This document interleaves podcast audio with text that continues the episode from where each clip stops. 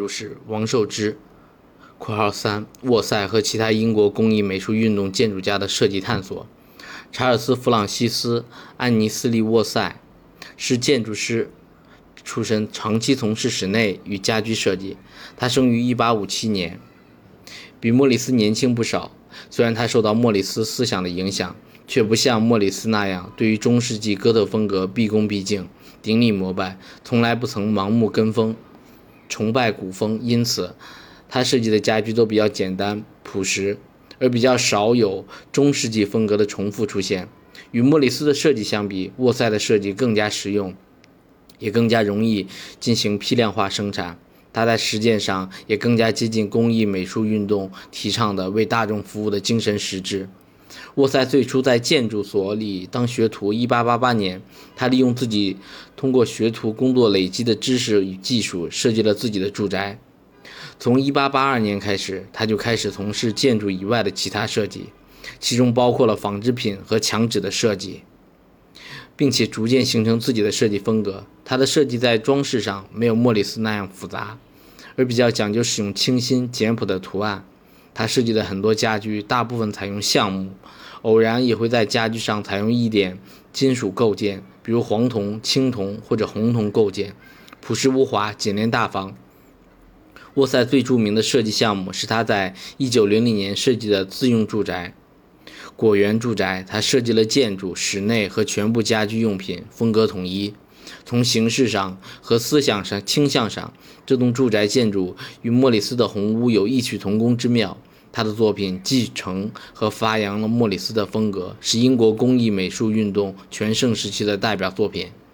斯科特是一位重要的英国工艺美术运动家居设计家，他与沃塞一样，也是由建筑师出身。后来转而从事家居设计和产品设计。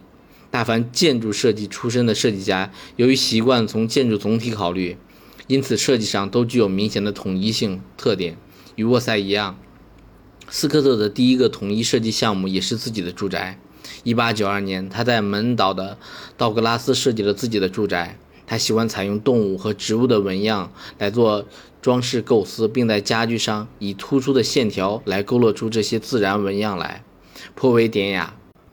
他的重要设计项目有给德国达姆斯塔特的赫斯大公设计的宫廷室内和家具。这个项目完成于1898年，其中体现了他的上述设计特征。其中的家具是在阿什比的手工艺行会中制作的。从1898年开始。斯科特开始专门为李伯特公司设计家具。他设计的家具是英国工艺美术运动的杰出代表。手工艺行会的组织人阿什比，也是英国的工艺美术运动风格的重要代表人物之一。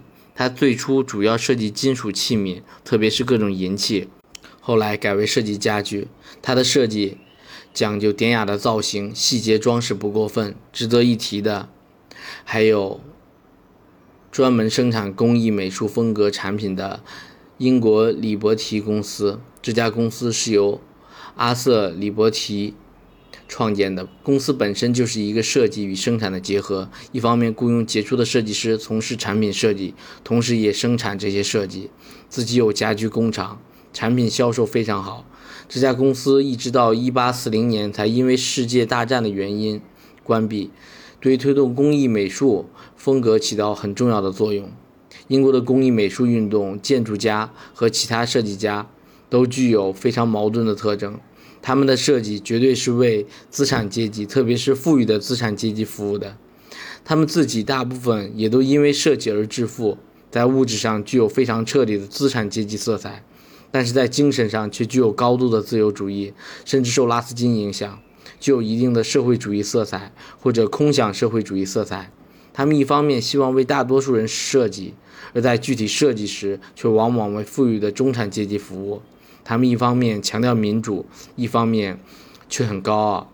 他们的这个立场也影响到美国的工艺美术运动的追随者们，比如美国东北部新英格兰地区主张工艺美术运动风格的建筑家，大部分与他们具有类似的。意识形态和立场。